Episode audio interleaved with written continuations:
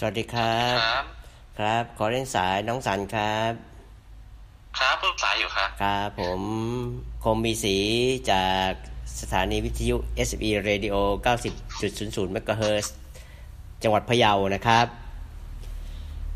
น้องสันตอนนี้อยู่ที่ไหนครับ สวัสดีครับ ตอนนี้อยู่กรุงเทพครับ ตอนนี้เราเข้ามาสู่รายการของ Magnifier พะเยานะครับ ซึ่งก็แปลเป็นไทยว่าพะเยาสองโลกนะครับอ g e n d a วันนี้ก็คือเข้าใน EP 11 ของเรานะครับเอ่อเราจะมาคุยกันเรื่องอะไรดีครับ ครับอ่าใน EP 11 ตอนที่ 11 วันนี้นะครับ อยากจะคุยเรื่องของโครงสร้างพื้นฐานครับครับ โครงสร้างพื้นฐาน โครงสร้างพื้นฐานนี่เอ่อหมายถึงอะไรครับ ครับก็ถ้าเราดู จากอ่าความหมายในพจนานุกรมอะนะครับครับโครงสร้างพื้นฐานเนี่ยคือเป็นสิ่งอำนวยความสะดวกพื้นฐานที่จำเป็นสำหรับการดำเนินงานของสังคมหรือองค์กรครับนะครับ ถ้าพูดถึงในถ้าถ้าพูดให้ให้ท่านผู้ชมทั่วไปเห็นภาพอะนะครับ เช่นในจังหวัดพะเยาเนี่ยครับอ่าก็จะเป็นสิ่งต่างๆที่ที่อำนวยความสะดวกต่าง ๆ ในจังหวัดไม่ว่าจะเป็นถนนเอ่ยอืหมรือ อ่าอ่างเก็บน้ำหรืออืมอ่าโรงไฟฟ้าอะไรพวกเนี้ยครับฮะครับผมซึ่งหากเราขาดสิ่งใดสิ่งหนึ่งจะทำให้อ่าการดำเนินชีวิตประจำวันของเราเนี่ย อ่ามีความลำบากมากขึ้นนะครับ ครับผมนั่นนั่นหมายถึงว่าก่อนที่จะทำอะไรสักอย่างหนึ่งหรืออะไรเนี่ย เราต้องมาควรที่จะมาทำโครงสร้างพื้นฐานให้เอ่อเสร็จสมบูรณ์เรียบร้อยก่อนว่าอย่างนั้นเถอะถูกไหมครับถูกครับ แล้วอ่าอ่าคือเรื่องของโครงสร้างพื้นฐานเนี่ย มันก็ไม่ใช่ว่าเราทำครั้งเดียวอ่านะครับเนาะครับคือมันก็มีขยายไปตามตามตามการเวลาครับตามจำนวนคนที่มากขึ้นอะไรอย่างเงี้ยครับ ครับผมครับครับแต่ที่วันนี้ที่อยากจะพูดถึงอ่าเรื่องของโครงสร้างพื้นฐานเนี่ยนะครับ เพราะว่าอ่าช่วงนี้อ่านข่าวไปนะครับ แล้วก็ช่วงนี้เนี่ยไปเห็นอ่า หลายๆ คนอาจจะพูดถึงเรื่อง EEC นะเดี๋ยวผมจะเล่าเรื่องลึกให้ฟังว่า EEC เนี่ยจริงๆแล้วคืออะไรครับผมนะครับแต่แต่แต่ที่อยากจะพูดถึงเพราะว่าสาเหตุที่ช่วงนี้เนี่ยเรื่องของโครงสร้างพื้นฐานเป็นเรื่องที่สำนักข่าวหนังสือพิมพ์หลาย ๆ ที่เนี่ยพูดถึงก็คือเพราะว่าเนี่ยครับโครงสร้างพื้นฐานเป็นหนึ่งในอ่าตัวขับเคลื่อนเศรษฐกิจเลยนะครับ ครับ เพราะว่า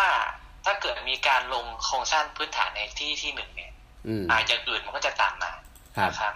คือถ้ามีเมืองเมืองหนึ่งเนี่ย อยู่ดีๆมีถนนเข้ามาใหม่นะครับ มันทำให้แบบคนสามารถย้ายเข้ามาได้ทำให้โรงเรียนหรือธุรกิจต่างๆ สามารถย้ายเข้ามาได้ทำให้เกิดกิจกรรมทางเศรษฐกิจมากขึ้นนะครับ และในที่สุดเนี่ย เมื่อเกิดพวกนี้ขึ้นมารายได้ และความเป็นอยู่ของคนก็จะดีขึ้นนะครับ ครับ อืม อืมและและที่ที่ซันสนใจไปมากกว่านี้คือ คือมันเป็นอ่าถ้าเรียกภาษาอังกฤษเนี่ยเขาเรียกว่า catalyst of development อืมนะครับหรือถ้าเป็นภาษาไทยเนี่ยจะเรียกว่าคล้ายๆกับตัวเร่งปฏิกิริยาแล้วกันนะครับอืมอืมของการที่ทำให้อือ่ามอ่าการพัฒนาเมืองหรือพัฒนาพื้นที่เนี่ยเกิดขึ้นครับได้อ๋อเพราะว่าอ่า โครงสร้างพื้นฐานเนี่ยในหัวใจมันเลยนะครับครับคือเป็นการลดค่าใช้จ่าย ครับ คุณคนอาจจะถามว่าเอ๊ะ แล้วมันลดค่าใช้จ่ายเราอย่างไร อ่าครับใช่ใช่ไหมล่ะครับครับ ครับครับครับคือค่าใช้จ่ายเนี่ย จริง ๆ แล้วมันมีหลายแบบ มันไม่ใช่แบบที่มาจากคือที่ที่เราเห็นเป็นหนึ่งอย่างเดียวแต่เป็นแต่ต้องวัดด้วยอย่างอื่นได้ ครับ เช่น ค่าใช้จ่าย ด้านการเคลื่อนย้ายของคนอ่าและสิ่งของอะนะครับครับ คนเนี่ยเราพูดถึงคนที่จะไปเป็นแรงงาน อืมและและคนที่จะไปให้ความรู้ครับนะครับ และเรื่องของสิ่งของเนี่ยเรากำลังพูดถึงทั้งครับอุปกรณ์เครื่องจักรเอ่ยหรือว่าเป็นผลิตภัณฑ์อืมต่างๆอืมนะครับอืมอะงั้นยกตัวอย่างให้ฟังดีกว่านะครับ ครับ ถ้าเทียบกับคือ อ่าสมมุติเนี่ยพะเยาปัจจุบันกับพะเยาเมื่อ500ปีที่แล้วอย่างเนี้ยครับ ครับพพะเยาปัจจุบันเนี่ยห่างจากกรุงเทพประมาณเจ็ดร้อยโลนะครับอ่าอะแล้วถามว่าแต่ในปัจจุบันเนี่ยเราสามารถนั่งเครื่องบินจากเชียงรายหรือหรือเชียงใหม่เนี่ยอืไปมกรุงเทพได้ภายในเวลาแค่หนึ่งชั่วโมง อ่าใช่ใช่แต่ถ้าเป็นสมัยก่อนนะครับ ครับ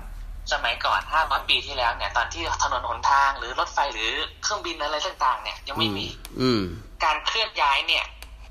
ใช้เวลานานนะคครัรับบครับ อาจจะใช้ถ้าเดินเฉลี่ยอย่างเงี้ยนะครับ ถ้าเดินเฉลี่ยวันละ วันละร้อยโลอย่างเงี้ยนะครับ ครับอ่าซึ่งก็เป็นไปได้ลำบากอยู่แล้วคือถ้าเป็นสมัยก่อนเนี่ยอืมเจ็ดร้อยโลเนี่ยอาจจะใช้หนึ่งหรือสองอาทิตย์เลย อ่าครับใช่ เพราะฉะนั้นเนี่ย เมื่อเรามีโครงสร้างพื้นฐานขึ้นมาเออใช่ไหมครับ อ่า อ่า มันทำให้ทุกอย่างเร็วรวดเร็วขึ้น ลดค่าใช้จ่ายขึ้นครับแต่ก่อนเนี่ยแทนที่แทนที่จะใช้เวลาหนึ่งหรือสองอาทิตย์มันเหลืออยู่แค่ชั่วโมงหนึ่งอย่างเงี้ยอ่าคือคนสามารถเดินทางไปได้เออเวลาอะไรอย่างเงี้ยครับ ครับ นะครับแล้วเราแล้วเราเราลองมาคิดดูว่า ไม่ใช่เราประหยัดเวลาอย่างเดียวนะ แต่พูดถึงว่าอืมเรื่องค่าใช้จ่ายอะครับ ถ้าเราลงกรุงเทพอย่างเงี้ยครับจากพะเยานะอ่าตั๋วรถตั๋วรถทัวร์อ่าหรือว่าตั๋วเครื่องบินน่ะแล้วแต่บางช่วงอะ ไม่ถึงพันนะครับเออแต่ถ้าเป็นสมัยก่อนน่ะ ถามว่าเราต้องเตรียมอ่าสเสบียง เตรียมน้ำเตรียมอะไรให้มัน เพื่อให้เราสามารถเดินทางได้ หนึ่งอาทิตย์หรือหรือสองอาทิตย์อย่างเงี้ยมันมันใช้ค่าใช้จ่ายเยอะกว่าเยอะ ใช่ใช่ไหมล่ะใช่ครับใช่แล้วแถมนะครับในอดีตนะอืมคนที่มีกำลังทรัพย์ที่จะสามารถเดินทางระยะไกลอย่างนั้นได้นะครับอืมอืมจะต้องเป็นคนที่มีเงินมาก ๆ หรือเออกำลังเป็นคนที่กำลังจะต้องไปลบที่ไหนสักที่อย่างเงี้ยเออเออเออเพราะฉะนั้นเนี่ย เนี่ย แค่อันนี้เป็นตัวอย่าง เห็นชัดๆเลยว่าเนี่ย แล้วพอพอสมมุติว่า คือคือระยะเนี่ยมันย่นมาจากไหน มันย่นมาจากว่าเรามีมีอ่ามีถนนใช่ไหมล่ะ เราย่นโดยการมีรถไฟนะครับ เราย่นโดยการมีอ่า สนามบินอย่างเงี้ยครับ ครับ ซึ่งทั้งหมดเนี่ย มันทำให้ อ่า คนพะเยาเนี่ย ไปเรียนที่อื่น แล้วก็กลับมาพะเยาได้เอออย่างเงี้ยครับครับ หรือจะเอาหรือจะนำเครื่องจักรมาพัฒนาพะเยาอย่างนี้เออก็ได้เออเออเออเออแล้วที่เป็นหัวใจสำคัญที่ที่ต่อกับตรงนี้ก็คือว่าเออเมื่อเราย่นระยะทางลงเอออะนะครับเออมันจะทำให้หลาย ๆ เขตเศรษฐกิจเนี่ยอ่าหลาย ๆ เมืองเนี่ย สามารถรวมตัวกันได้ และสามารถอ่าสามารถ เกิดการพัฒนาได้เพราะว่าอะไรครับ เพราะว่าในคือถ้าท่านไหนเคยเรียนวิชาเศรษฐศาสตร์นะครับเออพูดง่ายๆว่าในหัวใจของวิชาเศรษฐเศรษฐศาสตร์ก็คือว่าอืทุกมมีการเข้ามีความเข้าใจว่าทุกคนคนคนหนึ่งไม่สามารถเก่งทุกอย่างได้อืมนะครับ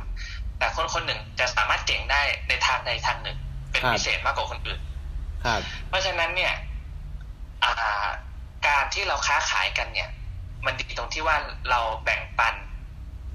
ความพิเศษของอ่าสกิลหรือว่าทักษะพิเศษของเราอย่างเงี้ยครับ ครับ เช่นเอ่ออ่าเมืองกอเมืองกอไก่สามารถผลิตข้าวได้เยอะ เมืองขอไข่สามารถผลิตปลาได้เยอะอย่างเงี้ย แล้วก็มันสามารถมามามาค้าขายกันได้อ่าสามารถแลกเปลี่ยนอ่าแบ่งปันใช่ครับแลกเปลี่ยนกันอ่าสามารถ เราสามารถแลกเปลี่ยนอ่าอ่าความเขาเรียกว่าอะไรนะแลกเปลี่ยนอ่า advantage หรือคือคือสมัยนี้เขาเรียกว่า barter ใช่ไหมใช่ไหมใช่ครับคือพูดง่ายๆก็คือว่าเราสามเรารวมข้อได้เปรียบของเราเข้าด้วยกันแล้วก็ลดข้อเสียเปรียบของเราอะครับครับครับครับครับครับเออเออเออเข้าใจนะคครัรับบแล้วก็อยากจะอ่าพูดให้ท่านผู้ฟัง ฟังอีกนิดนึงก่อนที่เราจะตัดไปในช่วงที่สองกันนะครับ ครับ ซึ่งก็คืออ่าเวลาเราพูดถึงโครงสร้างพื้นฐานเนี่ยจริง ๆ แล้ว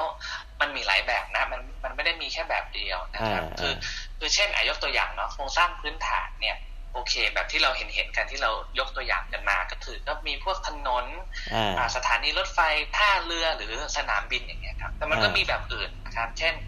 อ่าโครงสร้างพื้นฐานเชิงพลังงาน ไม่ว่าจะเป็น อ่าโรงงานโรงไฟฟ้าเอง หรือว่าเป็นเสาไฟสายไฟต่างๆนะครับครับหรือว่าเป็นโครงสร้างพื้นฐานที่เกี่ยวกับการเกษตร ไม่ว่าจะเป็นอ่าอ่าเขื่อนหรืออ่าระบบชลประทานอย่างเงี้ยครับครับ แล้วก็จะมีโครงสร้างพื้นฐานที่เรายังจับต้องได้แค่ส่วนหนึ่ง แต่ก็มีอีกมากเช่น อ่าอ่าโครงสร้างพื้นฐานที่เกี่ยวกับอินเทอร์เน็ตหรือดิจิตอลอย่างเงี้ยครับอืม มันมีหลากหลายรูปแบบ ซึ่งซึ่งอืมในในเดี๋ยวในภาคต่ออ่าในในตอนต่อไปอะนะครับ อ่าหลังจากเรากลับมาจากช่วงเบรกเนี่ยเดี๋ยวผมจะอธิบายเรื่องของอ่าโครงสร้างพื้นฐานเพิ่มเติมครับ ครับผมครับครับโอเคครับเอ่อช่วงนี้ก็แป๊บเดียวคุยกัน11นาทีแล้ว ขออนุญาตนะครับเอ่อเบรก กันแป๊บหนึ่งอีกสักพักหนึ่งเราก็กลับมาพูดคุยกันต่อนะครับครับ ขอบคุณครับน้องสันครับขอบคุณครับครับผมก็ในช่วงแรกของ EP 11 นะครับ เราก็เกริดนำเรื่องโครงสร้างพื้นฐานนะครับ ซึ่งโครงสร้างพื้นฐานจริง ๆ แล้วเนี่ยเป็นอย่างไรนะครับ และเราต้องมีถูกไหมครับต้องสันนะครับ ครับผมก็คราวที่แล้วเราคุย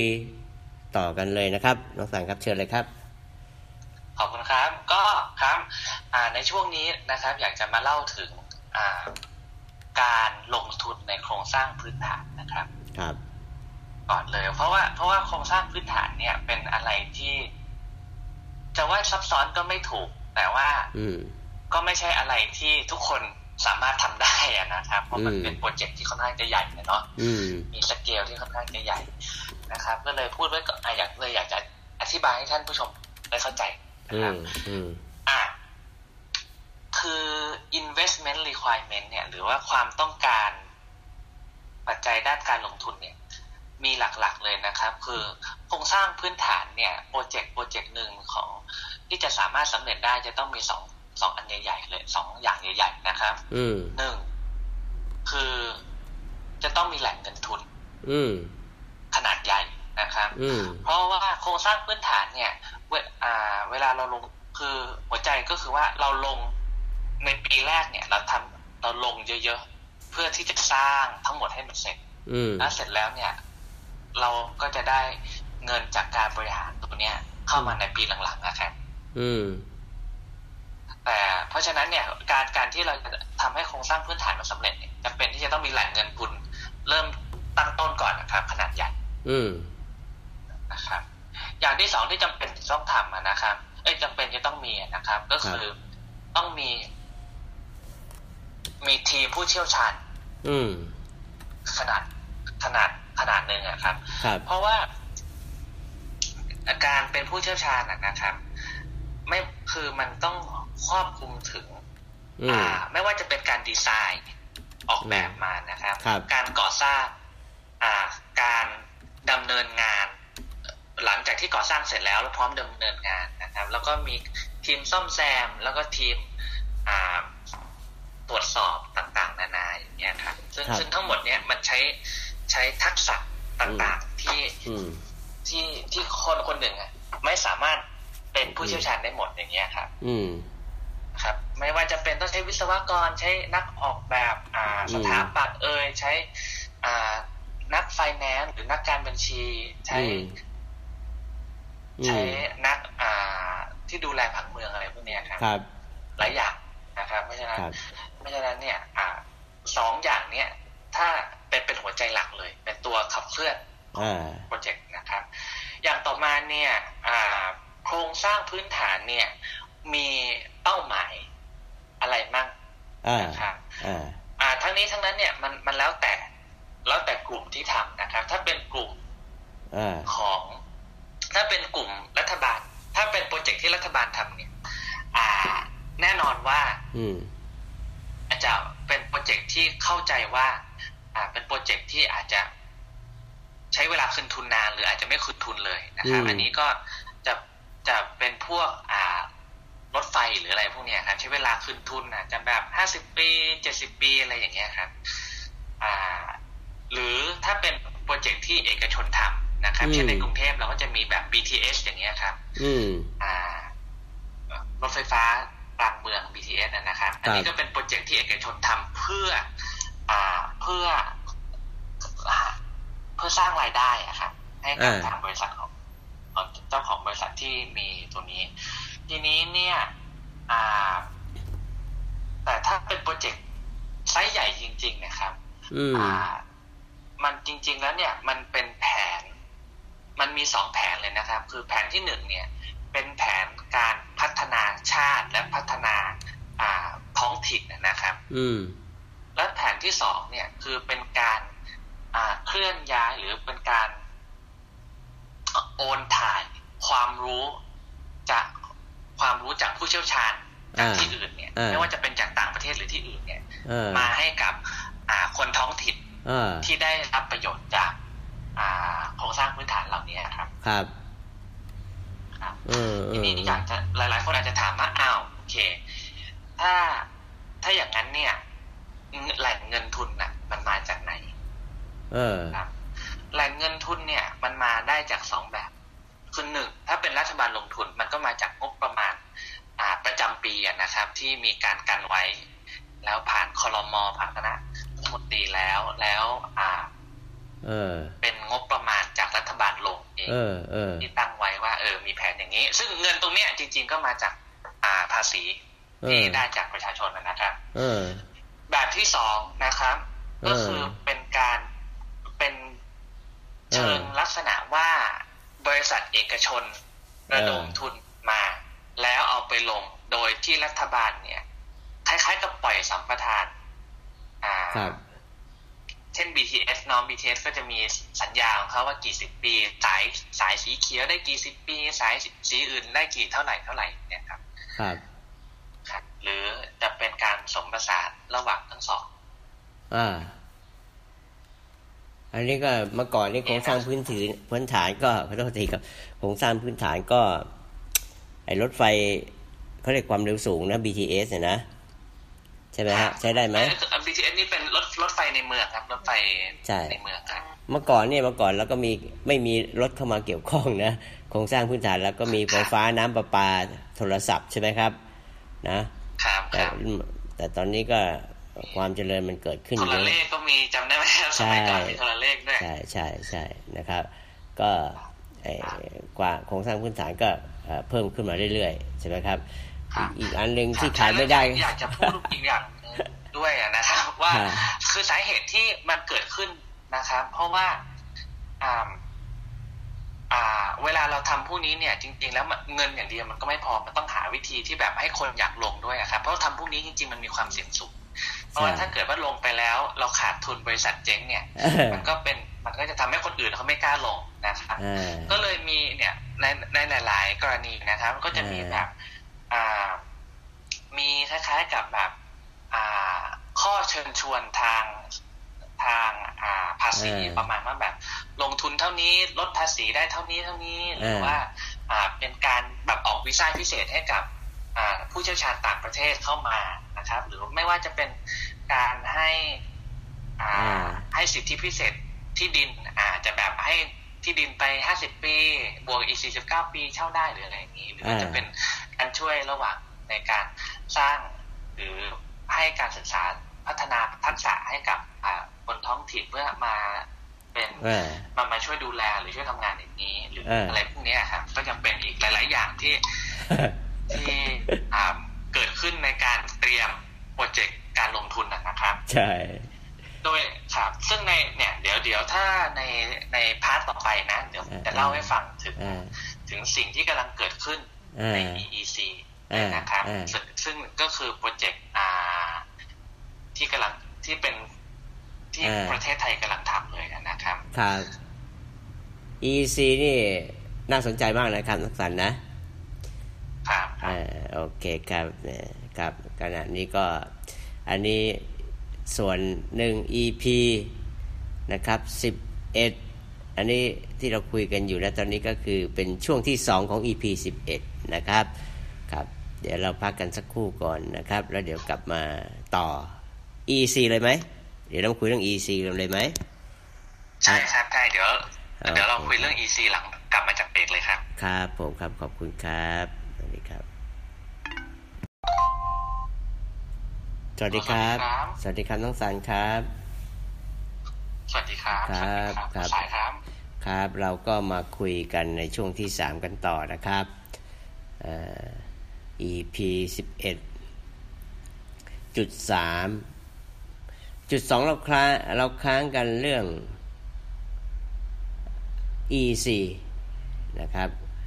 ช่วงนี้ช่วงที่สามเราจะมาคุยเกี่ยวกับเรื่อง EEC นะครับครับเอาเป็นว่า EEC นี่เข้ามาในเมืองไทยแล้ว หรือยังครับคือเดี๋ยวจะเล่าประวัติให้ฟังก่อนนะครับ คือครับ EEC เนี่ย ถ้าแปลตรงตัวก็คือว่าเป็นอ่าระเบียงเศรษฐกิจตะวันออกอะนะครับ ซึ่งเป็นซึ่งจะครอบคลุมพื้นที่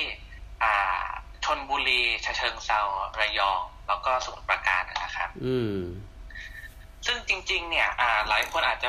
เข้าใจว่ามันกำลังเป็นสิ่งที่เข้ามา แต่ยังไม่เข้ามานะครับ แต่แต่แต่จริง ๆ แล้วเนี่ย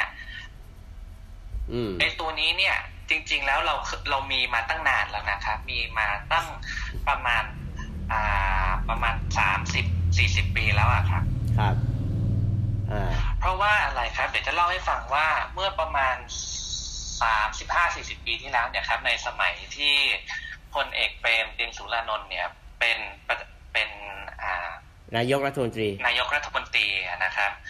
อ่าในสมัยนั้นเนี่ยประเทศไทยยังถ้าประเทศไทยเนี่ยยังไม่ได้ค้าขายกับเมืองต่างประเทศมากเท่ากับสมัยนี้อ่าสิ่งที่ทำให้เกิดการค้าขายขนาดมหึมาเนี่ย เพิ่มขึ้นเนี่ย เพราะว่าเมื่อ ในสมัยนั้นเนี่ยพลเอกเปรมอ่าออกนโยบายคือรัฐบาลของพลเอกเปรมเนี่ยออกนโยบายที่จะดึงนักลงทุนจากญี่ปุ่นและนักลงทุนเมืองนอกเนี่ย เข้ามาในเออไทยเพื่อใช้ไทยเป็นฐานผลิตอ่านะครับอ่าก็เลยก็เลยออกนโยบายว่าเนี่ย ถ้าเชิญเข้ามาแล้วมาผลิตที่เนี่ยจะได้รับสิทธิประโยชน์ต่างๆนานาอ่านะครับ ในขนาดนั้นเนี่ย เนื่องจากว่าในขนาดนั้นเนี่ยข้างๆบ้านเรา เนี่ยไม่ว่าจะเป็นพม่าลาวอ่ากัมพูชาเวียดนามต่าง ๆ เนี่ยเขาก็ยังมีปัญหาสงครามเออต่างๆ นานาอยู่ครับนักลงทุนส่วนใหญ่ก็เลยเลือกที่จะมาที่อ่าทางจังหวัดอืมพวกระยองหรือชะเชิงเซาอย่างเงี้ยครับครับ ทางจังหวัดทางตะวันออกอะนะครับครับ เพราะว่าอ่าเพราะว่าพวกนี้เนี่ยมันติดทะเล ถ้าเขาผลิตสินค้าเสร็จแล้วเนี่ยเขาก็สามารถส่ง ขึ้นขึ้นท่าเรือแล้วส่งไปขายที่ต่างประเทศได้เลยอะครับ ครับครับ และนะครับ และไอโครงการเนี่ยได้รับการตอบรับจากต่างๆ จากประเทศต่างๆ นานามากเอออย่างมากถึงมากที่สุดเลยนะครับครับอ่า โดยเฉพาะการลงทุนจากญี่ปุ่นไม่ว่าจะเป็นการลงทุนอ่าที่เข้ามาผลิตสินค้าอิเล็กทรอนิกส์หรือสินค้าเออหรือสินค้ายานยนต์นะครับอ่านะครับ ก็นะครับทำให้ทำให้เนี่ยประเทศไทยอ่าก้าวเดินเจริญเติบโตก้าวกระโดดทางเศรษฐกิจอ่าแบบอย่างรวดเร็วนะครับครับ เพราะว่าในในช่วงนั้นนะครับ ตั้งแต่แล้วก็ตั้งแต่ช่วงที่มีช่วงนั้นมาอ่ามาถึงช่วงประมาณต้มยำกุ้งอะนะครับอ่าประเทศไทยถือถือตำแหน่งประเทศที่เศรษฐกิจโตเร็วที่สุดในโลก โอ้โหนะครับ เร็วกว่าเออจีนอีกสมัยนั้นนะเออเร็วกว่าจีนอีกเลยนะครับอ่าอ่าอ่าอ่า ครับ แล้วอ่าถ้าผมจำไม่ผิดเนี่ยอ่าเข้าใจว่าอ่าคุณคมเนี่ยครับคุณลุงอาคมเนี่ยสมัยก่อนเหมือนกับเคยเคยโตที่จังหวัดชนบุรีหรืออะไรใช่ใช่ไหมครับ ใช่ครับ ใช่ใช่ผมผมได้ยินเรื่องเล่ามาว่าสมัยก่อนเนี่ย ก่อนที่ก่อนที่จะมีการสร้างโรงงานทั้งหลายเนี่ยอ่าแถวนั้นน่ะ คนบางส่วนเนี่ยอ่าเขา ถึงกับต้องไปเป็นโจรสลัดเลยเหรอครับ จริงหรือเปล่าเออในอดีตใช่ไหมในอดีตอ่าอ่าโอเคครับ จริงจริงจริงมากน้อยแค่ไหนครับในในอดีต เออในอดีตก็คงคงคงไม่ถึงขนาดนั้นนะครับ แต่แต่ก็เมื่อก่อนนี่ยังไม่เจริญอะนะนะครับเอ่อทุกครับที่ก็ครับจะมีมีมีมีปัญหาเรื่องนี้กันอยู่แล้วครับครับ ครับคครับซึ่งซึ่งปัญหาพวกนี้มันก็คลี่คลายไป เพราะครัว่าบมีอ่าโรงงานมีอะไรเข้ามาใช่คนก็มีงานทำมีใช่มีเสร็จมีการเป็นอยู่ที่ดีขึ้นนะครัใช่ครับใช่ใช่ใช่ใช่เออเนาะใช่เพราะว่าเนี่ยถ้าสมัยนี้นะครับ เนี่ย ผมเคยไปพัทยานะครับครับ อ่าตั้งแต่เด็กแต่ก็ไม่ได้คิดมากแต่พอไปตอนโตเนี่ยเออ พาเพื่อนที่มาจากเมืองนอกไปเที่ยวพัทยาโอ้โหราคาสินค้าบางอย่างนี่เกือบเท่าเมืองนอกเลยเออใช่ไหมฮะภูเก็ตภูเก็ตสมุยก็เหมือนกันครับภูเก็ตหรือเกาะสมุยก็เหมือนกันอ่าอ่าครัอ่าบ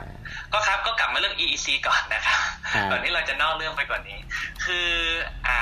โอเค อันนั้นคือเหตุการณ์เมื่อ 30 ปีที่แล้วนะคครัรับบถามว่าทำไมช่วงนี้เขาถึง คือช่วงนี้เนี่ย รัฐบาลปัจจุยุคปัจจุบันเนี่ยต้องการ ทำ EEC อีกอีกครั้งนะครับ แต่เป็น EEC ในรูปแบบที่มีเทคโนโลยีเข้ามาเกี่ยวข้อง มีไฮเทคกว่าเดิมอะนะครับครับ เพราะว่านะครับ เพราะว่าปัจจุบันเนี่ยเออประเทศไทยกำลังอยู่ในสิ่งที่เราเรียกว่ากับดักรายได้ปานกลางอ่านะครับอ่าคือในสมัยก่อนเนี่ยอ่าประเทศเราเนี่ยสามารถเติบโตได้ เพราะว่าค่าแรงเราถูก ต่างชาติเขาย้ายเขามาทำที่บ้านเราเนี่ย มันก็ถูกวัตถุดิบก็มีอะไรก็พร้อมแค่ผลิตแล้วก็ส่งออกได้เลยนะครับครับครับ แต่นะครับในช่วง 30 ปีที่ผ่านมานะครับ เมื่อเมื่อคนเรามีตังค์นะครับอืมความเป็นอยู่ก็ดีขึ้น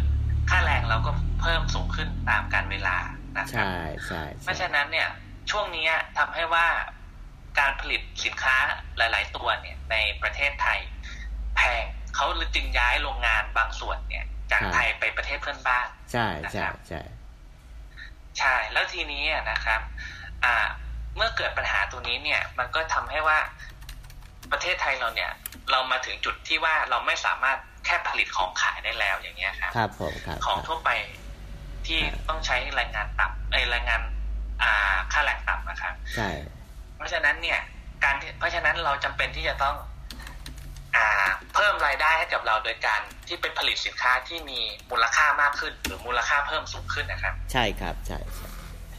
ครับก็เลยเป็นที่มาของ EEC นะครับ หรือโครงการเนี่ยอ่าโครงการระเบียงเศรษฐกิจตะวันออก เพื่อจะนำเพื่อเพื่อจะให้ต่างประเทศเนี่ยอ่าตั้งโรงงานอ่าเพื่อช่วยในการผลิตหรือผลิตชิ้นส่วนหรือไม่ก็ผลิต ทั้งสินค้าเลยที่มีความไฮเทคมากขึ้นนะครับครับผมโดยโดยที่รัฐบาลตั้งเป้าไว้ว่า ถ้าหากเราสามารถทำได้เนี่ยอ่าประเทศไทยก็จะสามารถพ้นอ่ากับดักรายได้ปานกลางนี้ได้และสามารถอ่ามีการเจริญเติบโตที่ไปที่ที่ที่นำพาอ่ารายได้เข้าประเทศได้ได้มากขึ้นนะครับ ครับผมครับ นะครับเอาล่ะแล้วถามทีนี้เนี่ยถามว่าทั้งหมดเนี่ยมันจะเกิดขึ้นอย่างไรนะครับ ไม่ว่าจะเป็นเป้าหมายหรืออะไรอย่างเงี้ยครับอ่าครับ ก็เป้าหมายเลยนะครับก็อย่างที่ว่าคือเขาต้องการให้บริษัทที่มีเทคโนโลยีเนี่ยมามาผลิตนะครับ แต่ไม่ใช่แค่ผลิตอย่างเดียวนะครับอืมเพราะสมัยก่อนเขาก็ผลิต เราต้องการให้ต่างประเทศเนี่ย อืม อ่า สอนเราอืม ทักษะการผลิตพวกนี้อืมและสอนคือพูดง่ายว่าเป็นการถ่ายทอดเทคโนโลยีของเขามาให้เราอะครับอืมเพื่อที่ว่าคนไทยจะได้มีทักษะมากขึ้น และสามารถแข่งขันกับประเทศ ที่เป็นประเทศ อ่าประเทประเทศที่มีเทคโนโลยีดีกว่าเราอย่างเงี้ยครับ แล้วสามารถทำให้เราแบบ อ่าก้าวเป็นประเทศ อ่า ประเทศที่มีรายได้สูงได้นะครับ ครับผม ครับผมอืมอืมอืมอืมทีนี้นะครับ ถามว่า EEC ในสมัยปัจจุบันอ่าขนาดเท่าไหร่อ่าครับคือ EEC เนี่ย เป็นขนาดมหึมา เป็นโปรเจกต์ขนาดมหึมาเลยนะครับอืมมีมูลค่า1.5ล้านล้านบาทอืมนะครับ1.5ล้านล้านบาทเนี่ยก็เหมือน คือมันเยอะมากจนเราเราคิดกันไม่ออกเลยนะ อืม นะครับอืมคือ1.5ล้านล้านบาท เนี่ย ก็เท่ากับ เท่ากับอะไร อืม เท่ากับ อ่า เดี๋ยวผมกำลังคิดให้ออกว่าแบบว่าแบบมันมีไซส์ไหนดีที่แบบทำให้เราเข้าใจอันนี้หมายถึงว่า EEC เนี่ย1.5ล้านล้านบาท หมายถึงว่าที่โครงการที่จังหวัดที่ประเทศไทยถูกไหม ใช่ครับ EEC เป็นโครงการในประเทศไทยนะครับอ่าโอที่เคฉะเชิงเซาระยองพวกเนี้ยครับประเทศอื่นไม่มีนะครับ EEC มีแต่แค่ที่นี่ที่เดียว ใช่ ขนาดก็เอ่อคล้ายๆกับภาคเหนือ เหนือบนสองประมาณครับก็คือสี่จังหวัดนะประมาณนั้นนะฮะนะแถวแถวบ้านเราก็เรียกว่า เออมันเป็นภาคเหนือตอนบนภาคเหนือตอนล่างถูกไหม ถูกไหมครับใช่เออสี่จังหวัดถ้าสี่จังหวัดระยองจันทร์ตราดด้วยใช่ไหมฮะฉะเชิงเซาใช่ไหมฮะครับชลบุรีห้าจังหวัดใช่ไหมฮะเออครับก็อะไรจะประมาณเนี่ยครับ ก็ถ้าครับมันคล้าย ๆ กับเป็นระดับภาคอะเนาะน้องสันเนาะครับใช้คำนี้ระดับภาคที่เขาดึงเขาต้องไอตัวเนี้ยเป็นคล้ายๆ กับหน้าตาของประเทศอะใช่ใช่ใช่ใช่เอ่อสมัยก่อนเราก็เรียกว่านิคมอุตสาหกรรม ถูกไหม ครับใช้ได้ไหมคำนี้ถูกต้องครับเออนั่นแหละใช้ได้ครับใช้ได้เออนั่นแหละฮะคือเอสอมคือคือนี่สมัยก่อนเนี่ย อ่า คือ EEC ในสมัยก่อนนะนะครับ คือเป็นครับการให้ต่างชาติเข้ามาตั้งนิคมอุตสาหกรรม เพื่อผลิตสินค้าส่งออกนะครับครับ โดยโดยก็หลังจากนั้นคือพอมีอันนั้นขึ้นมาเนี่ย คือเพื่อจะรองรับนิคมเราก็ต้องมีการสร้างถนน สร้างท่าเรือแหลมฉบังท่าเรือมาบตาพุธอะไรพวกเนี้ยนะครับถ้าสร้างอืมหลาย ๆ อย่าง ขึ้นมาอืมนะครับ ทีนี้เนี่ย 1.5 ล้านล้านบาทเนี่ย เป็นเงินจำนวนที่เราอาจจะคิดกันไม่ออกนะครับ ก็เลยอยากจะให้ท่านผู้ชมคิดอย่างนี้แล้วกันอ่าสมมุติว่าท่านผู้ชมเนี่ย ถูกรางวัลลอตเตอรี่นะครับอ่านะถ้าเราถูกถูกลอตเตอรี่รางวัลที่หนึ่งเนี่ยใบละสามล้านบาท เรามีเราซื้อทีละต้องซื้อสองใบเนาะอ่าฉะนั้นเนี่ยก็คือหกล้านบาทใช่ไหมครับ ใช่ คือมันเท่ากับว่าเราต้องถูกลอตเตอรี่รางวัลที่หนึ่งเนี่ย สองแสนห้าหมื่นครั้ง โอ้โหเออถ้าคิดอย่างนี้เราจะเห็นภาพเลยว่าโหมันเงินเออจำนวนมหาศาลเลยนะอ่าใช่ รางวัลที่หนึ่งนะนะครับรางวัลที่หนึ่งอ่านะครับรางวัลที่หนึ่งเยอะนะมันคิดอย่างนี้โอ้โปรเจกต์นี้มูลค่าเยอะ คือคือโปรเจกต์เนี้ยนะครับ อ่า มันมีอะไรมั่งก็แน่นอนมีการ อ่า อัปเกรด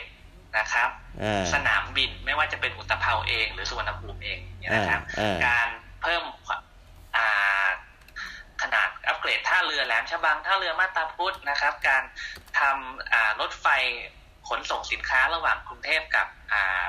เขต EEC เองอ่าโครงการรถไฟอ่าสามอืมสนามบินนะนะครับครับ ดอนเมืองสุวรรณภูมิอุตภเปาอืมและอีกมากมาย นะครับ มีแต่พวกนี้ก็คือโปรโปรเจกต์หลักๆนะครับ เยอะแยะเนาะอ่าใช่ครับ ซึ่งจริงๆเนี่ยทั้งหมดเนี้ยอ่า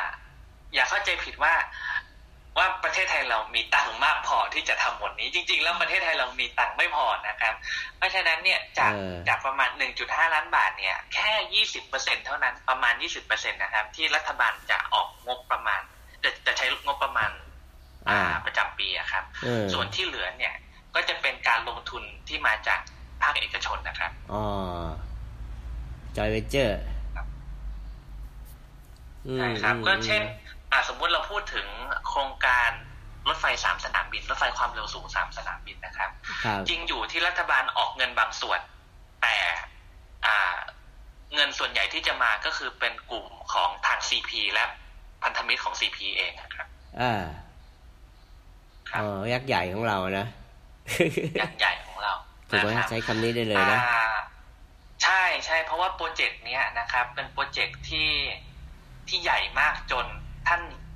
เจ้าสัวธนินลงมาดูแลอ่าเองเลยอ่านะครับอ่า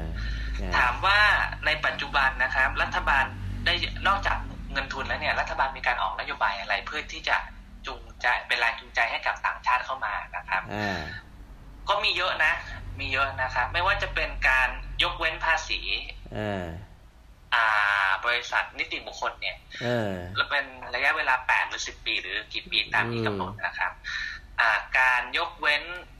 อ่าภาษีนำเข้าเครื่องจักรนะครับ หรือว่าจะเป็นการให้อ่างบในการวิจัยเพื่อพัฒนาสินค้าใหม่ ๆ ขึ้นมาอืมการให้ที่ดินหรือจัดเตรียมที่ดินไว้อืมการลดอ่าภาษีรายได้ ส่วนบุคคลนะครับอืมลงต่ำที่สุดในภูมิภาคต่ำต่ำเท่าหรือ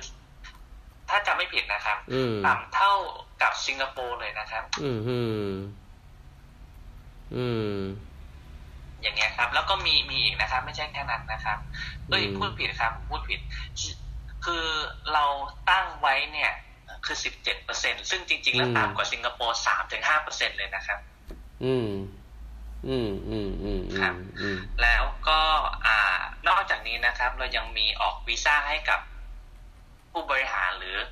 อ่าผู้มีทักษะสูงนะครับ เพื่อจะนำให้ให้ต่างชาติเนี่ยสามารถเข้ามาในประเทศไทย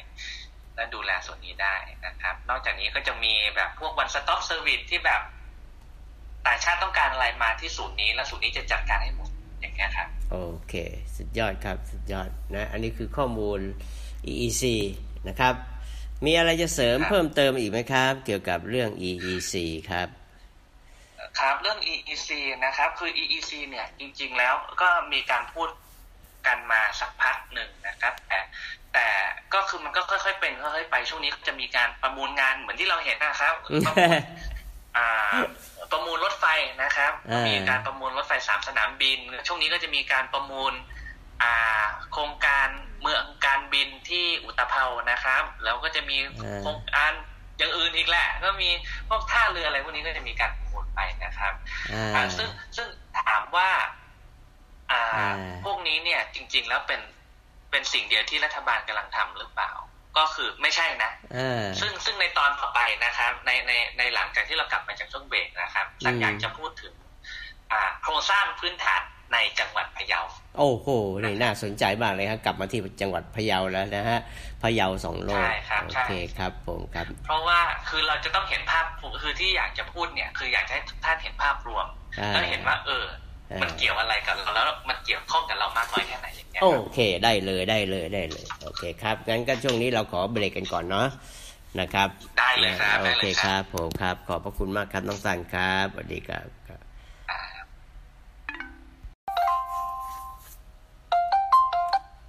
โอ้โหเนี่ยนะครับ มาช่วงที่สี่แล้วนะครับ น้องสันครับจาก s อ e Radio นะมันมากเลยนะ เมื่อกี้ EC นะโอ้โหนะครับมันเป็นช่วงช่วงที่สามมันมาก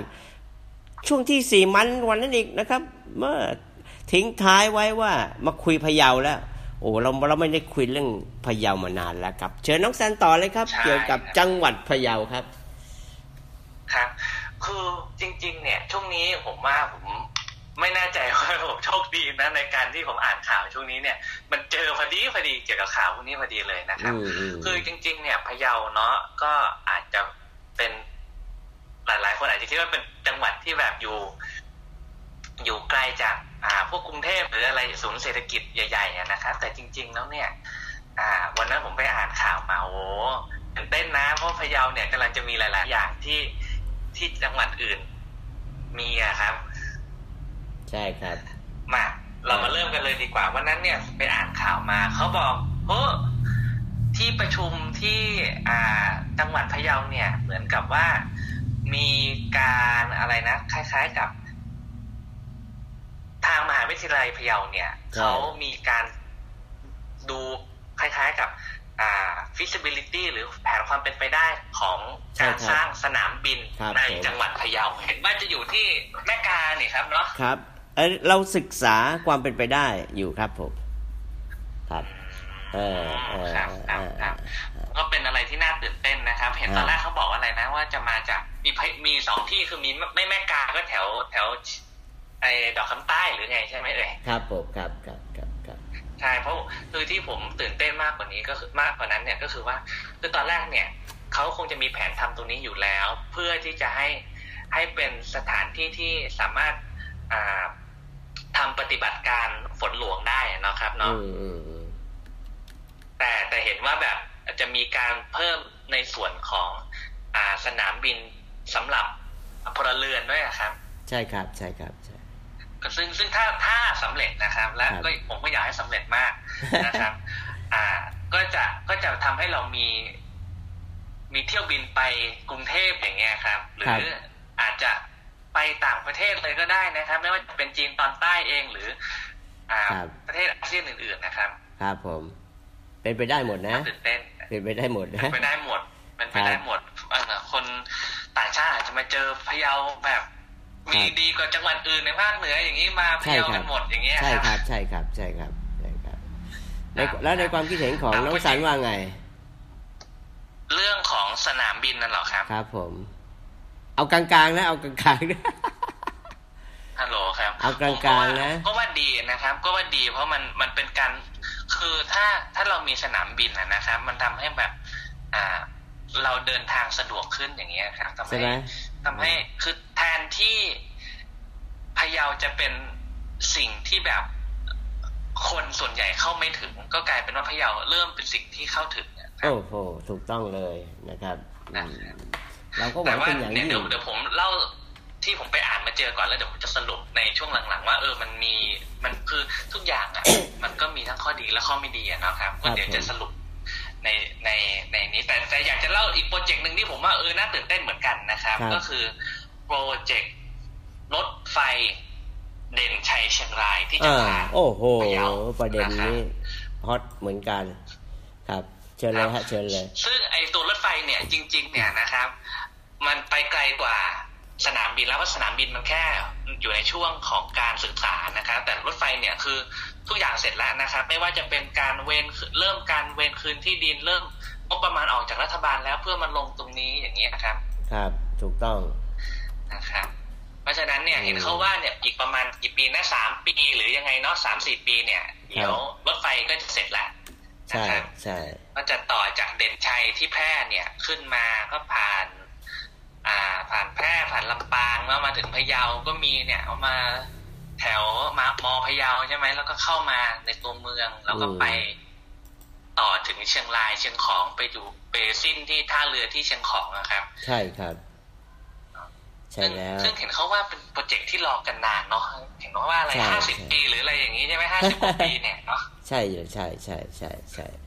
โอ้คนที่รอรอแบบอ่ารอมาเกือบทั้งชาติจริง ๆ อะอ่าใช่ใช่ถูกต้องแล้ว อ่า คือที่น่าสนใจนะครับ ก็คือว่าเอออ่า เราเป็นมันเป็นคือมันเป็นรถไฟ มันไม่ใช่รางรถไฟอย่างเดียว คือมันเป็นรถไฟรางรถไฟ อ่า รถไฟรางคู่อะครับ ใช่ครับ ใช่ไหมครับใช่ครับ ซึ่งไอ้ตรงเนี้ยน่าสนใจกว่า เพราะว่าคือตอนนี้เนี่ยรถไฟส่วนใหญ่ในเมืองไทยนะครับ เป็นรถไฟรางเดี่ยวอ่านะครับ รถไฟรางเดี่ยวเนี่ยก็คือ ก็คือหมายความว่ารถไฟเนี่ย มันมีอยู่รางเดียวนะคะไอ้คนที่มันจะไปกับคนที่มันจะมาเนี่ย ใช่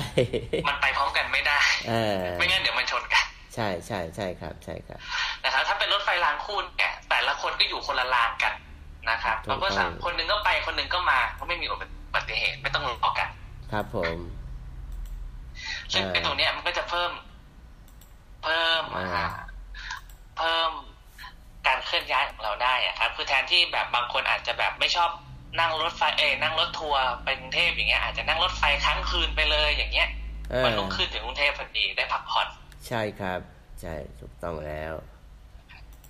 นะ และผมว่าคือคือหัวใจของโปรเจกต์เนี้ยนะครับ จากเด่นชัยไปเชียงของเนี่ยครับก็คือเป็นการคือคือหลาย ๆ คนอาจจะรู้อยู่แล้วว่าอืมแถวแม่สายแถวอะไรพวกแถวเชียงของเนี่ยมันมันติดกับมันติดแม่น้ำโขงนะครับ แล้วมันเป็นศูนย์รับสินค้าจีนเลยนะครับอืมสินค้าจะต้องมาจากเนี่ยสิบสองปันนานะครับเมืองจีนแล้วก็ลงแม่น้ำโขงมาผ่านลาว พม่ามามาถึงแถบเชียงรายอย่างเงี้ยครับ อืมใช่เนาะแล้วพอก็คือคือผมเห็นว่าเนี่ยเขาทำให้รถไฟมันไปถึงตรงนี้เพื่อที่จะว่ามันเป็นการที่เรารับสินค้าเข้ามาจากทางจีนได้ฮะมากขึ้นนะครับครับครับแล้วก็การทำให้เราแล้วเราก็ส่งสินค้าให้เขาได้มากขึ้นด้วยนะครับ ครับใช่ใช่ใช่ใช่เพราะว่า เพราะว่าค่าคือคือ ค่าใช้จ่ายอะนะครับ จากจากอ่า คือค่าใช้จ่ายเนี่ยในการขนย้ายของสิ่งของเนี่ยเออถ้าเทียบคือรถไฟเนี่ย มันจะถูก คือถ้าใช้รถไฟเนี่ย มันจะถูกกว่าใช้รถ หรือว่าใช้เครื่องบินนะครับ อืม อืมอืมนะครับอืมอืมคือรถไฟเนี่ย อ่า คือจริงอยู่ที่รถไฟมันไปถึงบ้านคนไม่ได้ แต่อย่างน้อยมันก็สามารถ ย้ายจากเมืองหนึ่งไปอีกเมืองหนึ่งได้อะครับ แล้วก็ถ้าภายในเมืองอะอาจจะใช้รถแทนอย่างเงี้ยครับเออใช่ครับเอคืออผมว่าเป็นเรื่องดีนะ เพราะว่าถ้าเราดูเนี่ย อ่า ในประเทศไทยเนี่ย ส่วนเดียวที่เรามีต่อกับประเทศอื่นนะนะครับฮะพูดถึงเรื่องการค้าอย่างเงี้ย ก็คือแถบเนี้ยจะได้รับสินค้าจีนมากกว่านะครับ ถ้าเป็นเออถ้าเป็นเส้นรถไฟความเร็วสูงจาก อ่ายุนนานผ่าน ลาวผ่านมากรุงเทพเนี่ยมันขนแค่คนมันไม่ได้ขนของมานะครับเพราะมันแพงเพราะฉะนั้นเนี่ยโคสินค้าจีนส่วนใหญ่ก็ยังจะเข้ามาจากเมืองไทยผ่านประตูไอ้ผ่านด่านทางเหนือแถวเชียงรายแม่สายเชียงของพวกเนี้ยครับ ครับ คือคือคืออย่างนี้นิดนึงก็นะครับดีนะจริง ๆ แล้วเนี่ยครับนะพอบังเอิญว่าผมเนี่ยได้เข้าไปร่วมประชุมกับผู้บริหาร การรถไฟแห่งประเทศไทย ซึ่งท่านก็โอ้ครับครับมาให้เกียรติมาประชุมทั้งทีมเลยที่ภูกำยาวนะครับ โดยโดยโดยมีเอ่อท่านผู้ว่าราชการนรงค์ศักดิ์คือผู้ว่าหมูป่านะครับ ได้เชิญมาประชุมนะครับเนาะครับจริง ๆ แล้วเนี่ยถ้าคุยกันแล้วเนี่ย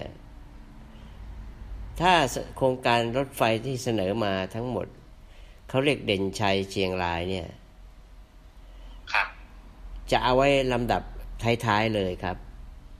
ถ้ามาคุยกันเรื่องเรื่องเพื่อเพื่อขนส่งสินค้าเพื่ออะไรเงี้ยนะครับ นะครับอืมนะแต่ตอนนี้เหตุผลหลายอย่างที่มาเกี่ยวเนื่องกันนะครับหนึ่งครับเขาจะใช้ในลักษณะของการขนส่งผู้โดยสารเมืองต่อเมืองนะอ๋อจุดเด่นของพะเยาคือ พะเยามีนักศึกษา มีมหาลัยพะเยาไงน้องสัน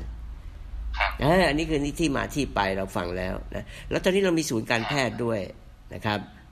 นะอันนี้อันนี้คือเหตุผลหนึ่งที่ทำไมนะเขาจึงอนุมัติโครงการนี้นะครับอ๋อและโครงการนี้จะทำเป็นโครงการต้นแบบ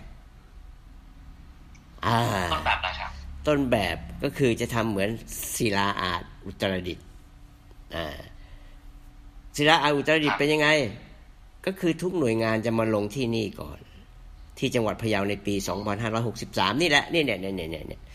อ่าครับหน่วยเออหน่วยงานรัฐบาลแบบไหนเหรอครับ หน่วยงานของที่ว่าไหนผมไม่อยากรู้หน่วยงานหน่วยงานของการรถไฟไงอ๋อมันลงก่อนเลยเออมันลงทุกแผนกเลยเออที่จังหวัดพะเยาอ๋อครับเห็นไหมฮะแล้วไงต่อ แล้วพะเยาสายเด่นชัยเชียงรายเนี่ย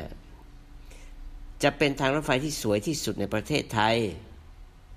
อืมแล้วก็อุโมงค์ที่ยาวที่สุดในประเทศไทย อ่าอะอุตั้งโมงค์ผ่านตรงไหนเหรอครับเนี่ย ช่วงประมาณรอยต่องาวพะเยาอะครับเก้ากิโลเก้ากิโลเก้ากิโล เห็นไหมฮะ เออ นี่ฮะนี่อันนี้คือสิ่งที่ได้รับฟังมาก็ เราก็รู้สึกอ๋อนี่แหละนะครับ ก็เป็นที่น่ายินดีเป็นอย่างยิ่งนะครับ แล้วก็เอ่อเขาเรียกว่าเป็นเป็นเป็นโมเดลนะ เป็นโมเดลตัวอย่างเออนะครับ อันนี้ที่ที่ได้ฟังมานะครับ ก็ตอนนี้กำลังอยู่ในระหว่างเอ่อการเอ่อเขาเรียกอะไรศึกษาเอ่อเรื่องเรื่องเรื่องเรื่องจะเวนคืนกันแล้วนะนะครับอืมครับครัเนี่ยบเนี่ยนี่อย่างนี้เป็นต้นนะครับ ก็อันนี้คือคร่าวๆนะครับที่ได้เอ่อไปรับฟังมาครับครับ น้องสันจะเสริมอะไรไหมครับ อันนี้อ๋อครับก็อยากจะก่อนที่จะไปสรุปนะครับ อยากจะถามคำถามเพิ่มเติมนิดนึงเพราะอันนี้เป็นข้อมูลใหม่ที่ผมก็ไม่รู้ว่าใช่อ่าคุณลุงอาคมเนี่ยไปคุยกับผู้บริหารของการรถไฟมานะครับอ่าอยากจะถามว่าอ่าอ่า คือเขามีคือคือตอนนี้เนี่ย รถไฟที่มันมาภาคเหนือนะครับ ก็คือจากกรุงเทพมาเชียงใหม่เนาะอ่ากำลังผมเข้าใจถูกไหมครับ ว่าจากกรุงเทพไปเด่นชัยเนี่ย มันก็จะคล้ายๆกันคือในเชิงของลักษณะรูปแบบอะไรอย่างเงี้ยครับ ครับผมครับครับครับครับ แต่อันนี้เป็นรางคู่อืมเนาะจากเด่นชัยเป็นมารางคู่เนาะเป็นรางคู่ครับนะเออนั่นแหละ ก็ก็ถามว่าเหมือนไหมเหมือน ก็เป็นแบบเดียวกันเลยอะ ครับครับเออครับเออเออเออก็คืออ๋อนะฮะก็ระยะทางก็จำไม่ได้ว่ากี่กิโลอะฮะนะครับเขาว่าประมาณสามสี่สามสี่ร้อยโลนะฮะใช่ใช่300กว่ประมาณโลเยประมาณนั้นจำผิดะแล้วรู้สึกว่าพะเยานี่จะมีสถาสถานีประมาณห้าหกสถานีเลยนะครับใช่ใช่ใช่เออจำได้ว่ามีตรงเนี้ยตรงตรงอืมอ่าตรงสถานีพะเยาเนี่ยเป็นสถานีแรกใช่ไหมถ้าจำไม่ผิดนะมมพะเยาเนี่ยเป็นสถานีแรกใช่หลังหลังเข้ามาใน จังหวัดเนี่ยถ้าจำไม่ผิดนะใช่ครับใช่ครับนั่นแหละนะอันนั้นแล้วก็เข้าไปเป็นที่น่าเข้สถตื่นเต้นมากเลยนะครับ ครับครับแหมาเป็นแล้วถามถามขอถามต่อนิดนึงนะครับ ว่าทำไมการรถไฟถึงเลือกจังหวัดพะเยามามาตั้งพวกนี้เหรอครับ ที่กล่าวคือคือจริง ๆ แล้วความพร้อมของพะเยามีอยู่แล้วนะ นะหรอเช่นครับเช่นหลัก ๆ คือมามีมหาลัยครับนะ ตอนนี้นักศึกษาสองหมื่นนะ อืมโอ้เยอะนะครับ ครับเยอะผมเยอะครับครับเนี่ยนะฮะและอีกอย่างหนึ่งก็เป็นเป็นเอ่อเป็นโมเดลที่ค่อนข้างที่จะโอเคที่สุดเลยนะครับอืมเออแล้วก็เขาเขาก็มาเริ่มเริ่มเริ่มตรงพะเยาก่อน มีเอ่อหลายเหตุหลายผลเหมือนกันนะฮะทำไมเขาถึงมาเลือกที่พะเยานะครับ ก็ทุก ทุกฝ่ายเลยนะครับ ของการรถไฟนะ ทุกฝ่ายไม่เออ ทุกฝ่ายเลยใจคือเลยนะครับคเนี่ยรับ ครับ ก็ลองลองลองลองถ้ายังไงเนี่ยลองท่านผู้ฟังนี่ก็ลองเข้าไปดูใน Google น่ะศิลาอาจเป็นยังไงนั่นน่ะนั่นแหละครับ เป็นลักษณะไม่ต่างกันเท่าไหร่นะเนาะเออนี่ครับเป็นข่าวดี ซึ่งจริง ๆ แล้วเป็นข่าวดีอยู่แล้ว สรุปว่าจบแล้ว งบประมาณได้แล้วทุกอย่างพร้อมแล้ว ตอนนี้เหลือจะพร้อมที่จะลุยต่อครับนะลุยเห็นเขาบอกเนี่ยอืมผมอ่านข่าวว่าอีกสองสามปีหรือไงเนี่ยไม่ห้าปีเออมีอะไรหกเจ็ดหรือไงอะเนาะคือเสร็จนะเขาเริ่มปีหกสามนะที่ที่ประชุมกันเนี่ย ถ้าถ้าเลื่อนนี่ไม่แน่ใจว่าเลื่อนเพราะสาเหตุใดแต่แต่ทุกอย่างอนุมัติหมดแล้วไงนะครับครับเออ นี่นะฮะนะครับ โอเคนะครับ ตอนนี้ เอ่ออ๋อแล้วอยากจะสรุปต่ออีกนิดนึงอะนะครับฮะก่อนที่ฮะเราจะจากกัน ไปนะครับ อ่า คือถามว่านะครับ คือคือตั้งตั้งตั้งแต่เราพูดมาเนี่ยอ่าท่านผู้ชมอาจจะเข้าใจว่าเราเชียร์เรื่องโครงสร้างพื้นฐานเต็มที่เลยเออนะครับ เพราะมันมีแต่สิ่งดีนะครับซึ่งซึ่งซึ่งก็จริงนะครับ ส่วนหนึ่งแต่แต่แต่อยากจะพูดว่าเออคือโครงสร้างพื้นฐานเนี่ย ถามว่าเออมันดีไหมมันดีนะเออเพราะว่าไม่ว่าจะเป็นคือถ้าเนี่ยเออถ้าพะเยามีสถานีรถไฟ ถ้าพะเยามีเอออ่าสนามบินอะไรอย่างเงี้ยเออ คนนักธุรกิจเองหรือว่าอ่านักท่องเที่ยวเองก็สามารถเข้ามาในพะเยาได้เอออ่าถ้ามีคนเข้ามาจ่ายตังค์ในใช้ใช้จ่ายในพะเยาอย่างเงี้ยเออมันก็มันก็เป็นผลดีต่อธุรกิจในพะเยานะคครัรับบครับรายได้เราก็มากขึ้นเออเออนะครับเออแถมการมีพวกเนี้ยทำให้เราสามารถทำให้คนพะเยาเนี่ยสามารถออกไปที่อื่นได้ในราคาที่ถูกขึ้น เออใช่ไหมล่ะครับใช่เนี่ยใช่คิดดูสิครับ ถ้าเกิดในอนาคตเนี่ยเราสามารถแบบขึ้นรถไฟ เออ แล้วนอนในรถไฟจากสถานีมหาวิทยาลัยพะเยาอืมแล้วเสร็จแล้วตื่นเช้ามาเราถึงหัวลำโพงเออหรืออาจจะเป็นสถานีบางซื่อละเออนะครับในอเออนาคตจะเป็นบางซื่อกันหมดละเออเออเออนะครับเออเออมันแบบ มันเปลี่ยนทุกอย่างเลยนะครับ ครับผมมันครับเปลี่ยน เปลี่ยนทุกอย่างเลยแต่นะครับเออถามว่าทุกอย่างคือสิ่งสิ่งหนึ่งอะมันจะมีแต่สิ่งดีอย่างเดียว มันก็เป็นไปไม่ได้ใช่ไหมล่ะเอครัอบเออใช่ อ่า เพราะฉะนั้น สิ่งที่เราสามารถทำได้เนี่ย คือเราจำเป็นที่จะต้องเข้าใจมันให้ดีที่สุด เราสาจะได้สามารถสามารถได้รับประโยชน์จากสิ่งดีได้อย่างได้อย่างได้มากที่สุด และสามารถลดผลกระทบจากสิ่งไม่ดีใช่สิ่งใช่ไม่ดีเนี่ย ผมก็เราพูดถึงอะไร คิดดูนะครับว่า ถ้าเกิดว่ามีคนเข้ามาในพะเยามากขึ้นเนี่ย ครับ อ่า ถามว่าพวกรถยนต์เอ่ยอืมหรือพวกอ่า รถยนต์ก็จะติดขึ้นนะครับใช่แต่ถามว่าถามว่าเราคือพูดอย่างนี้ดีกว่า ผมเนี่ยอืมเรียนที่เชียงใหม่มาสิบกว่าปี ตั้งแต่อืมปีปีเท่าไหร่อะ ปีสี่หกอะครับเออแล้วก็มาจบปีห้าสี่เรียนจบปีห้าสี่นะคเอรับอในระหว่างระยะเวลาสิบสิบสองปีนั้นน่ะเป็นช่วงที่เชียงใหม่แบบบูมมากอืมนะครับ สมัยก่อนจำได้ตอนเด็กๆอะครับ จากอืมอ่า จากตรงไหนดี จากฟากหนึ่งของเชียงใหม่ไปอีกฟากหนึ่งเช่น อ่า อ่า บริเวณศาลเด็กเนี่ยอืมในจังหวัดเชียงใหม่นะครับอืมไปเซ็นทรัลแอร์พอร์ตอืมพลาซ่าโรบินสันอืมจำได้เลยสมัยก่อนอะสิบห้ายี่สิบนาทีก็ถึง อืมสมัยเนี้ยต้องการเวลาเป็นชั่วโมง โอ้โหโหดร้ายเพจัราะงว่าคือในความคิดผมนะ และในสิ่งที่ผมเห็นมาและสิ่งที่ผมได้ยิน มาเนี่ยคือ เชียงใหม่เนี่ย โตเร็วเกินจนจนไม่ได้ไม่สามารถวางแผนรับมือกับสิ่งที่จะมาได้อ่าอันนี้เป็นอันนี้เป็นเป็นสิ่งที่เราได้เรียนรู้จากประสบการณ์ของเมืองเชียงใหม่มาเออครับเออเออเออนะครับนี่ขเพนาดราะฉะนั้นเนี่ยเขาเรียกเขาเรียกขนาดเชียงใหม่นะขนาดเชียงใหม่นะเออยังเป็นอย่างนี้นะครับ เพราะฉะนั้นเนี่ยอืมเมื่อ เมื่อเราเห็นว่าที่อื่นเกิดอะไรขึ้น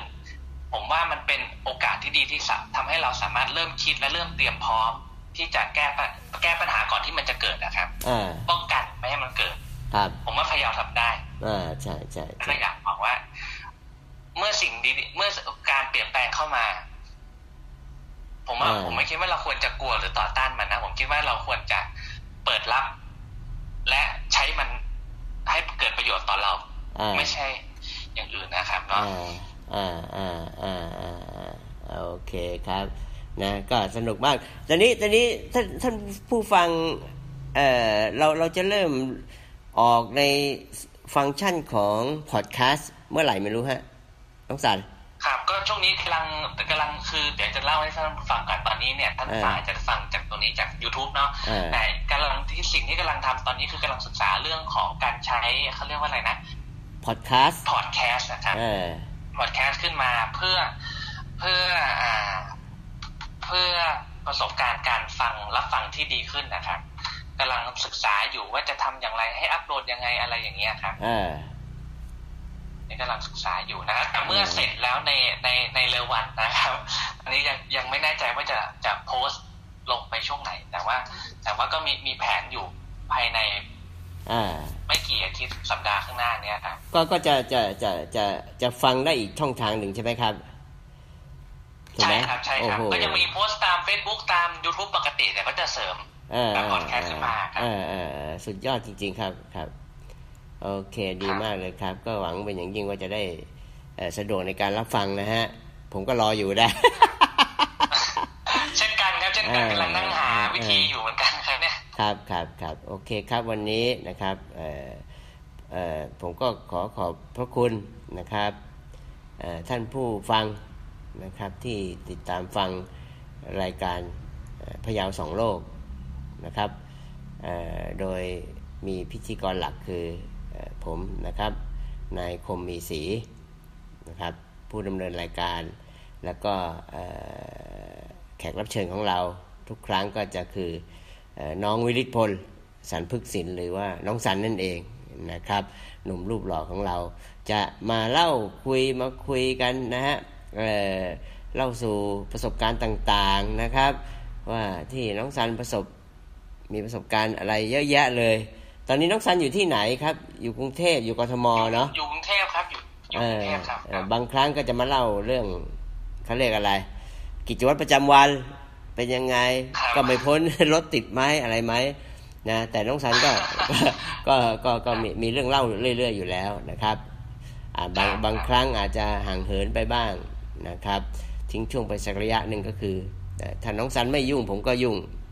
นะครับ แล้วถ้าเวลาเรามาจูนกัน เราก็จะเอ่อมาคุยกันนะครับเอ่อโอเคครับน้องสันมีอะไรฝากท่านผู้ชมไหมครับท้ายนี้ ครับก็อยากจะขอขอบคุณท่านผู้ชมนะครับที่ติดตามมาตลอดอืมนะครับยังไงก็อย่าลืมเข้าไปไลค์ฟอลโล่ทั้งใน Facebook เอ่ย YouTube เอ่ยต่างๆนานานะครับเออเออเออเป็นกำลังใจกันให้ให้ด้วยกันแล้วกันนะครับ ครับผมครับ โอเคครับ ขอบคุณมากครับ สวัสดีครับ ขอบคุณมากครับ สวัสดีครับเออ